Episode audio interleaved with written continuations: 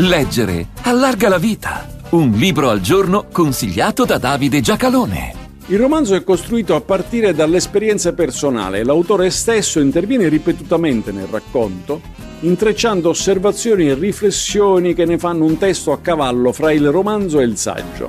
I fatti culminano nel massacro del Circeo nel 1975, quando due ragazze vengono violentate massacrate e una uccisa in una lussuosa villa di famiglia, ma è sbagliato considerarlo un libro su quel caso di ferocia, piuttosto un libro su come quel caso sia stato possibile. Edoardo Albinati, La scuola cattolica, pubblicato da Rizzoli nel 2016. L'autore è romano del 1956 e quello che descrive è il mondo nel quale è cresciuto. Il titolo fa riferimento ad una specifica scuola che lui ha frequentato, amministrata dal clero, ma ha anche il valore del richiamo al tipo di educazione ricevuta e al fallimento che registrò.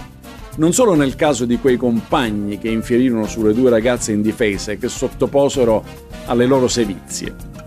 Gli anni in cui si svolge il racconto, i 70 del secolo scorso, sono stati anni di violenza. La si incontrava per strada, c'era nelle scuole, aveva coloritura politica. L'estrazione sociale degli alunni di quella scuola era agiata e borghese, ma prima ancora che di destra, con annebbiate idee fascisteggianti, la violenza che in quella scuola prese corpo era estranea a valutazioni di tipo morale, ma anche solo funzionale.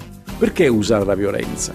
Si potevano dare risposte diverse, non importa se giuste o sbagliate, come erano, comunque legate a uno scopo. Ma se neanche ci si poneva la domanda, allora la violenza resta affermazione di sé, di personalità che provano a vestire l'abito dei forti, che dispongono delle vite altrui, ma che non hanno la forza neanche di disporre pienamente della propria.